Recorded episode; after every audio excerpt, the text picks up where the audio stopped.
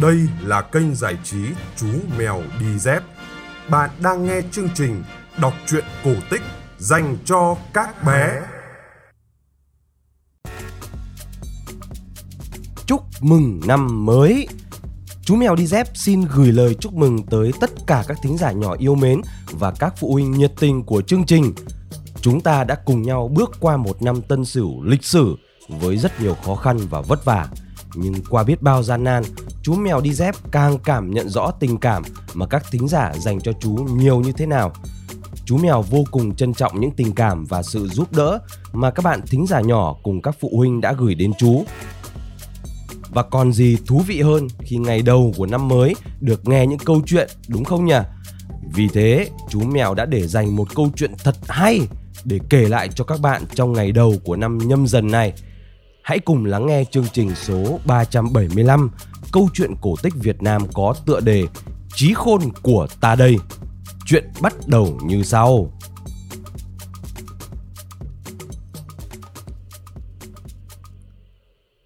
Xưa thật là xưa, khi rừng xanh vẫn còn bao phủ gần khắp thế gian, loài hổ dữ tung hoành trong những cánh rừng nhiệt đới vĩ đại.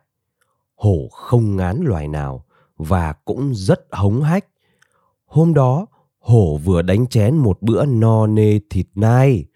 Nó thong thả dạo bước phía bìa rừng, vừa đi vừa hãnh diện vì sức mạnh và quyền lực của mình. Khi nó đến quãng rừng thưa thì chợt thấy một con trâu đang nằm nhai lại cỏ trong bóng mát. Hổ cất giọng ca khịa. À trâu à, dạo này khỏe không trâu? Con trâu điềm nhiên nhai cỏ, lắc lắc cặp sừng to và nhọn của mình, ra chiều không sợ hãi và đáp. Khỏe. Hổ nhếch mép cười. Khỏe thì đánh nhau không? Ta cũng đang rất khỏe đấy. Châu vẫn nhai cỏ và đáp. Ơ hay cái nhà anh này, đừng tưởng đây sợ, chưa biết ai hơn ai đâu. Hổ mừng thầm trong bụng, nếu mà gạ đánh nhau, 10 phần thì hổ thắng đến 7 phần. Bữa tối nay nó không cần phải lo nghĩ gì rồi. Thế là nó buông lời thách thức. Thế thì ra đấy, làm thử một hiệp xem ai ăn ai. Châu đứng phát dậy, thở phì phì và nói. Chẳng qua là đây đang bị buộc mũi thôi nhá. Thử tháo cái dây này ra xem đứa nào bị ăn. Đến lúc này, Hồ mới nhận ra lỗ mũi của Châu bị buộc vào gốc cây bởi một sợi dây dài. Nó ngơ ngác hỏi. Chú mày trông cũng to xác, ngoài ta với voi ra, đứa nào buộc nổi chú? Hay là thằng voi lại quay về rồi à? Châu bĩu môi đáp. Voi cũng bị bắt đi kéo gỗ rồi, cỡ như anh đã ăn thua gì? Hổ càng ngơ ngác hơn. Bắt cả voi, bắt cả trâu, thế nó là con gì? Châu đáp, con người, con người đấy hổ ơi. Hổ càng ngơ ngác hơn, nó hỏi, có phải con người chính là bọn khỉ không lông đúng không? Châu đáp, đúng, đúng là bọn khỉ không lông đấy. Hổ trợn mắt há miệng hỏi, bọn khỉ không lông đó yếu hơn cả sen, làm sao bắt nổi mày hả Châu? Châu thở phì một cái, lắc đầu đáp. Hồi xưa thì đúng là thế, nhưng đây là bọn người tinh khôn, chúng nó có cái trí khôn ghê gớm lắm. Hổ càng ngạc nhiên tợn, nó thần mặt ra rồi hỏi. Trí khôn là gì? Đến lúc này thì Châu cũng không biết phải trả lời làm sao, nó đành giải thích bừa. Trí khôn khủng khiếp lắm anh ơi, tôi cũng không nhận ra nó là cái gì, chỉ thấy con người xuất hiện, nhóng một cái là tôi đã bị bắt đi cày. Tôi nghe bọn người nói với nhau mới biết là chúng dùng trí khôn. Nếu anh muốn biết, phải ra hỏi bọn người ấy. Tính tò mò nổi lên, hổ hỏi ngay. Được, thế con người ở đâu?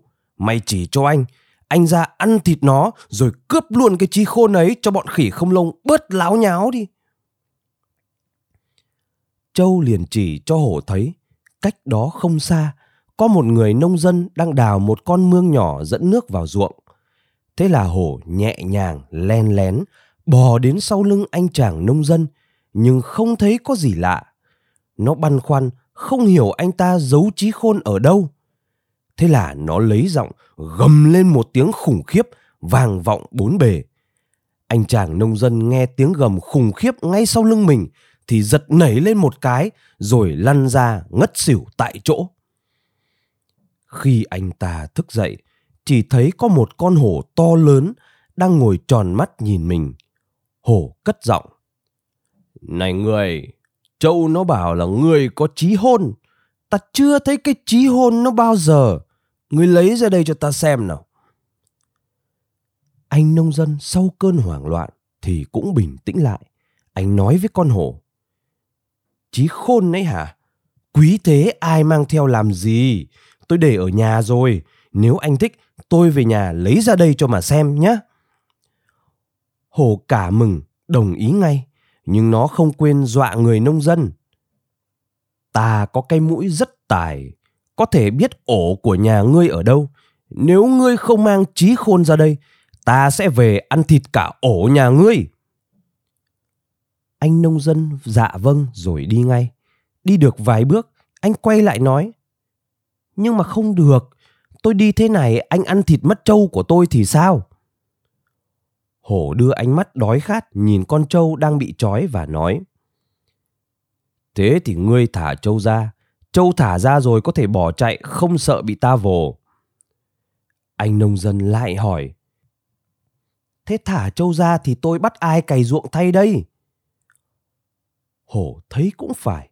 Nó liền hỏi anh nông dân, thế bây giờ phải làm sao?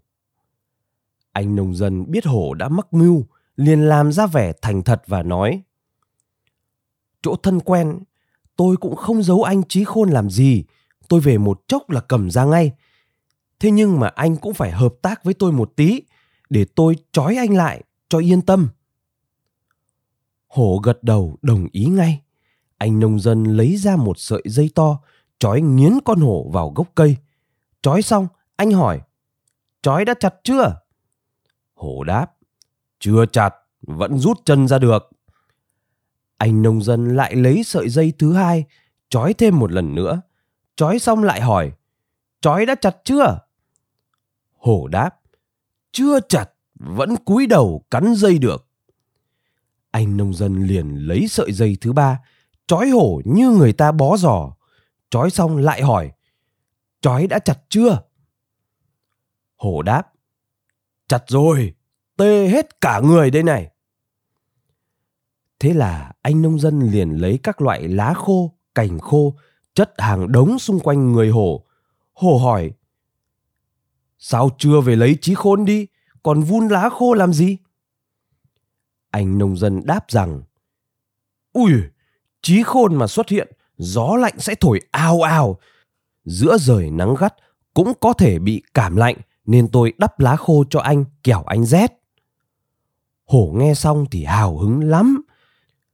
Giữa trời hè nóng phát ngốt thế này mà được hưởng gió mát thì còn gì thích thú bằng. Đâu đấy xong xuôi, anh nông dân chạy về nhà, lấy một mồi lửa rồi quay lại. Hổ thấy anh quay lại thì háo hức vô cùng, hét toáng lên xem nào xem nào, lại gần đây cho ta xem nào. Anh nông dân liền dí mồi lửa vào đống lá, hổ hỏi trí khôn của ngươi đâu? Anh nông dân đáp trí khôn của ta đây. Lửa bắt đầu bén vào đám lá khô, hổ ngơ ngác hỏi, ta hỏi trí khôn của ngươi đâu cơ mà? Anh nông dân lại trả lời, thì ta bảo là trí khôn của ta đây mà ngọn lửa bắt đầu bốc to, khói bay lên thơm thơm mùi cành lá. Con hổ gầm lên, nhưng đây là lửa, ta hỏi trí khôn của ngươi cơ mà. Anh nông dân cũng vặc lại, ai chả biết đây là lửa, nhưng đây mới là trí khôn của ta. Con hổ bắt đầu sặc khói, nó cựa mình trong dây chói. Đâu, không thấy gì cả, đưa trí khôn ra đây. Châu ơi, mày có thấy trí khôn không? Con trâu đứng ngoài bây giờ đã hiểu ra mưu kế của anh nông dân nó lăn ra đất cười sằng sặc có hổ ơi có thấy trí khôn rồi to lắm lại còn đẹp nữa Mắt hổ đã cay xẻ vì khói, nó cố trợn mắt lên và hỏi tiếp. Đâu? Trí khôn của ngươi đâu? Anh nông dân lại đáp. Đã bảo là trí khôn của ta đây mà lại. Lúc này, lửa đã rừng rực bốc cao quá đầu người. Con hổ nhìn bốn bề xung quanh, chỉ thấy toàn lửa là lửa, hơi nóng rát phả vào người. Nó gầm lên. Toàn là lửa, chả thấy trí khôn đâu cả. Anh nông dân cũng bị hơi lửa làm cho rát hết cả mặt mũi, phải chạy ra xa. Đề phòng con hổ thoát, trên tay anh vẫn cầm một cành cây lớn đang cháy rừng rực. Lửa cháy mãnh liệt, thiêu đốt con hổ. May thay, dây chói bắt lửa, hổ lấy hết sức mạnh của chúa Sơn Lâm ra, vùng vẫy, cuối cùng cũng thoát được. Nó vẫn chưa hiểu cái trí khôn nó nằm ở đâu mà mắt nó nhìn mãi không ra. Những vết bỏng làm nó cáu điên lên, định xô lại, nhai đầu con người bé nhỏ kia. Nào ngờ, anh nông dân cầm cả cành cây cháy dí vào mặt nó. Hổ hoảng quá, ngã lộn nhào, rồi cắm đầu chạy thục mạng vào rừng. Châu ta thấy cảnh đó thì thích chí quá, cười lăn lộn trên mặt đất. Vô ý thế nào mà nó đập mặt vào tảng đá, bốp một cái. Đến lúc tỉnh lại thì, ôi thôi, đất lành răng đậu, nguyên cả hàm răng trên của châu đã bị bay đi mất. Từ đó, loài trâu không có hàm răng trên. Hổ ta chạy về rừng, những vết dây chói trên người vẫn còn hằn đen xì, vằn vện khắp cơ thể. Từ đó về sau, loài hổ con nào cũng có vằn khắp người. Mãi về sau này, hổ mới hiểu ra, loài người là một lũ ngốc nghếch, rõ ràng là ngọn lửa thì lại cứ gọi là trí khôn. Lại thêm mấy con trâu to xác, cũng không biết lửa là gì, nhưng cứ học đòi con người gọi là trí khôn. Nếu biết trước thế này, hổ ta đã ăn thịt luôn cả người lẫn trâu cho xong việc. Vì vậy, loài hổ khi đói thường mò vào làng bản, bắt trộm trâu của người nông dân, đem vào rừng ăn thịt.